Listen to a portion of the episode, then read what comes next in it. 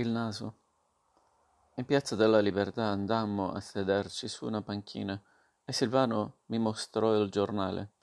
C'era l'annunzio della morte di quel personaggio su due colonne e poi c'era scritto che il funerale avrebbe avuto luogo il mattino dopo e che il morto sarebbe stato esposto ai visitatori per tutto quel giorno in casa sua.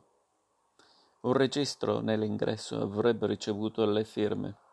Sotto, in corsivo, c'era tutto quello che il morto aveva fatto da vivo, ma Silvano, proprio quando cominciavo a interessarmi, mi tolse di mano il giornale dicendo che non era importante. Passò in quel momento una macchina di lusso e una ragazza mezza nuda gettò dalla finestrino una sigaretta fumata per metà.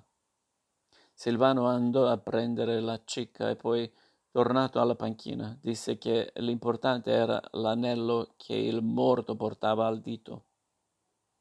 Un anello, anello storico di gran valore, con uno smeraldo antico intagliato.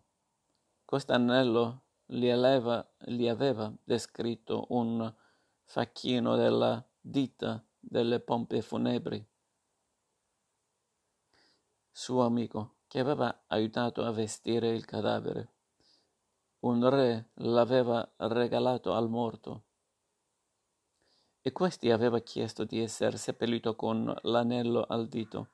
Silvano concluse dicendo che il defunto viveva solo con una cameriera, la quale, però, quasi certamente quella notte non ci sarebbe stata perché aveva paura. Altro discorso riferito dal facchino. Non dissi nulla mentre lui continuava a darmi informazioni sulla casa, la strada, l'ubicazione dell'appartamento. In realtà pesavo il pro e il contro. Da una parte c'era la combinazione eccezionale dell'anello, dall'altra, dall'altra però c'era il fatto che Silvano era uno degli uomini più scalonati che io conoscessi. La disgrazia gli stava scritta in fronte e la fortuna non gli sorrideva se non per tendergli un tranello e farlo capitombolare più in fondo alla disgrazia. Il naso soprattutto lo rivelava sfortunato, un naso a batocchio, storto, livido, con la punta a nocco sormontata da un brutto neomarone.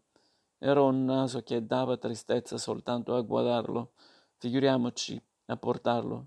Io sono po- povero, si capisce?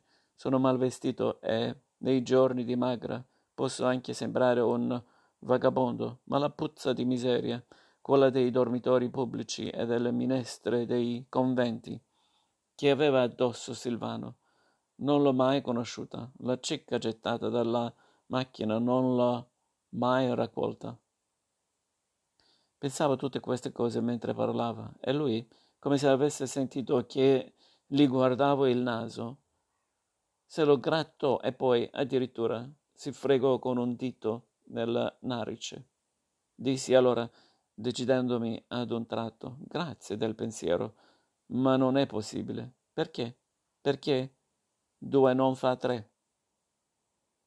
Lo vidi impallidire, abbassare il capo e poi ci credereste? Incominciò a piangere.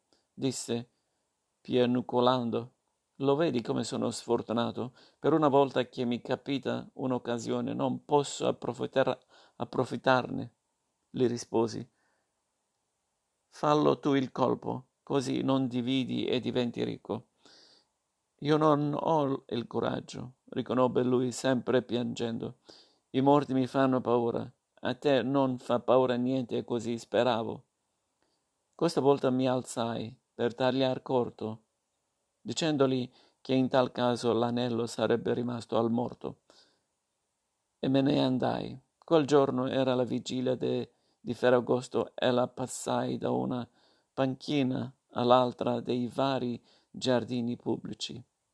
Non c'era nessuno in nessun luogo, soltanto la polvere la cartaccia e l'aria dell'estate in città, triste come un vestito smesso. Così, ciondolando da una panchina all'altra, mi venne una malinconia da non si dire. Le feste bisogna farle e chi non le fa sente che dovrebbe farle e si avvilisce. Ma io sapevo che per me non poteva esserci altra festa che quella di portar via l'anello al morto.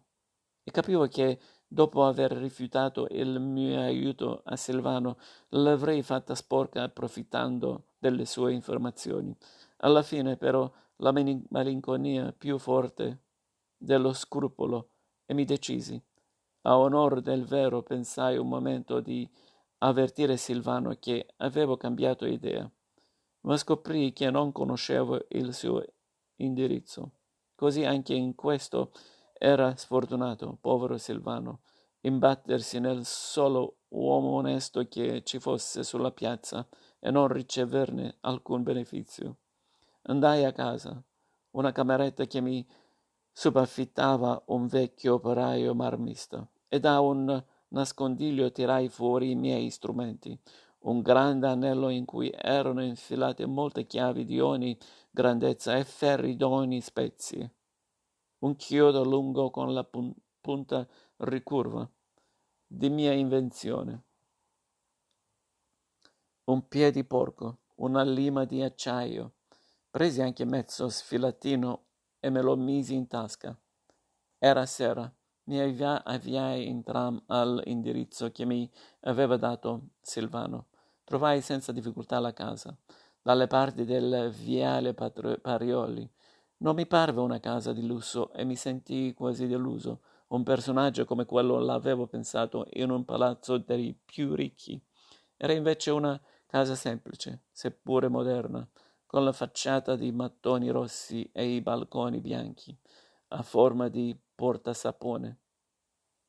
Avevo calcolato che il portiere a quell'ora fosse a tavola e infatti entrai senza esser visto e andai difilato all'interno numero tre, che era quello del morto, siccome il morto era solo in casa.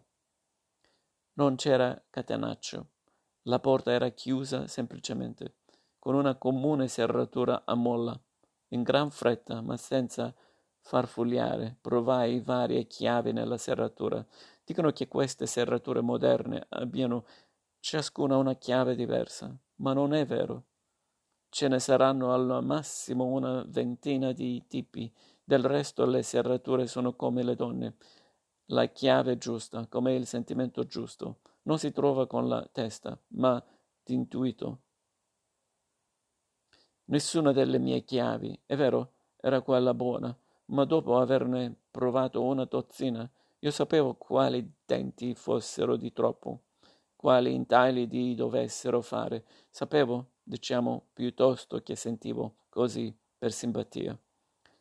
L'occhio del ladro è come quello del chirurgo, sa di primo acchito a quanti millimetri sbaglia e a quanti no. Dopo essermi fatto un'idea della chiave, salii senza fretta fino alla terrazza. C'era qui una porticina di legno grezzo, con una serratura del tipo vecchio. Introdussi il mio chiodo, acchiappai con la punta il ricciolo della molla, girai e la porta si aprì. L'accostai e mi affacciai sulla terrazza. Era una di quelle terrazze moderne che sembrano scatole scoperchiate, nude, pulite, vuote, senza mucchi di suppellettili dietro i quali nascondersi, senza abbaini né comunicazioni con altre terrazze o tetti nel caso che si debba scappare. Il chiaro di luna l'illuminava a giorno come una sala da ballo. Trovai però un angolo in ombra, dietro un comignolo. Mi accovacchiai, mi accovacciai. Trai fuori la lima e presi a fare la chiave. Sapevo così, col sentimento, fin dove dovevo limare. Del resto si trattava soprattutto di sgrossare. Il colpo di lima decisivo l'avrei dato più tardi, quando mi parve di aver fatto la chiave che ci voleva. Mi distesi, mangiai il mio mezzo sfilatino e poi fumai una sigaretta. Avevo ancora almeno quattro ore da aspettare. Gettai la cieca. Mi rannicchiai e presto mi addormentai. Mi svegliai esattamente quattro ore dopo e mi accorsi che quel sonno mi aveva fatto bene. Sentii di avviarmi verso la scala con la tranquillità dell'impiegato che va all'uffizio, calmo, senza nervi, fresco, la chiara, la testa chiara. Discesi pian piano fino all'interno numero tre o qui provai la mia chiave. Non mi ero sbagliato, andava quasi bene e mi bastò darle appena una ripass- ripassatina con la lima che girò e la porta si aprì, dolce come il miele. L'appartamento era proprio modesto, lo vidi fin dal primo sguardo, uno di quegli appartamenti di quattro camere e cucina, mobiliato alla buona, che per un ladro non offrono interesse. Eppure era stato un gran personaggio. Il giornale parlava chiaro. Dall'ingresso pens- passai nel corridoio. Una porta era aperta. Ne veniva un chiarone che non pareva di lampada. Era il chiaro di luna, come scoprì, che penetrava con breve raggio nella stanza, attraverso la finestra aperta sul giardino salvo che presso il davanzale la stanza era al buio. Tirai fuori una lampadina tascabile e cominciai a perlustrare. Dapprima vidi scaffali e scaffali pieni di libri, poi un tavolo massiccio, tutto intagliato, con le zampe di leone. Poi i fiori, ce n'erano in quantità d'oggi specie, soprattutto rose, garofani, gladioli. Tutto ad un tratto, tra i fiori, mi apparve la faccia del morto.